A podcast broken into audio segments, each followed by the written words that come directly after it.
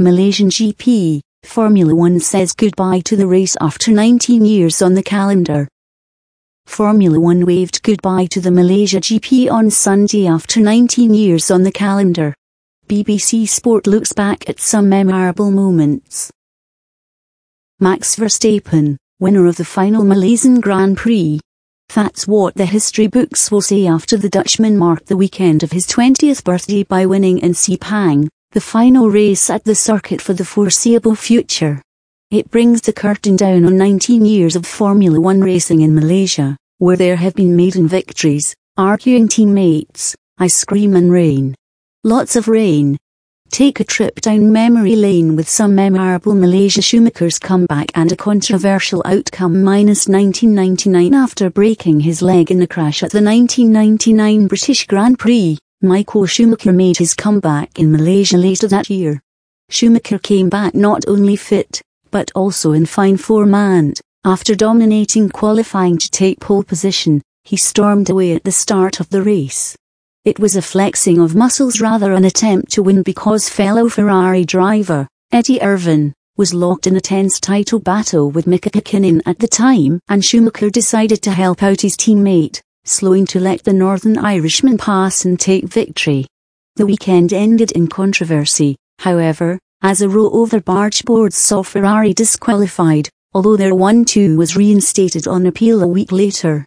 Kimi's ice cream button wins minus 2009 and 2009. Kimi Raikkonen helped speed up the popularization of internet memes with antics at the Malaysian Grand Prix. A heavy mid-race downpour resulted in the race being stopped and, while the rest of drivers waited patiently to see if it would pass and the race would restart, Raikkonen had clearly had enough. He leapt out of his car, slapped on a pair of shorts and grabbed an ice cream. Ultimately the Grand Prix had to be abandoned because of the weather. Jenson Button, who would go on to win the World Championship that year, had been leading at the time and was declared winner. If the sight of Raikkonen in his shorts mid-race wasn't shocking enough, Team personnel had a genuine fear of being electrocuted handling the sensitive electrical parts of the cars during the heavy rain. I'll never forget 2009, said Williams Chief Technical Officer Paddy Lowe.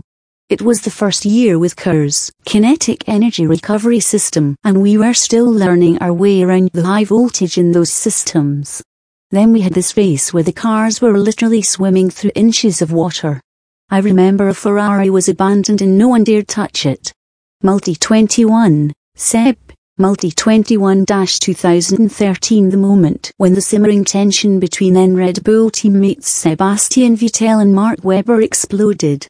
The two were involved in a thrilling battle late on in the race, almost colliding as they fought wheel to wheel before Vettel passed Webber to take victory, ignoring instructions to stay behind the Australian. In the driver's room after the race, Webber confronted Vettel, seeing Multi 21, Seb, Multi 21, a coded team order for Webber, car number 2, to finish ahead of Vettel, car number 1. Webber then added in a frosty podium interview, in the end Seb made his own decisions today and will have protection as usual, and that's the way it goes. Meow.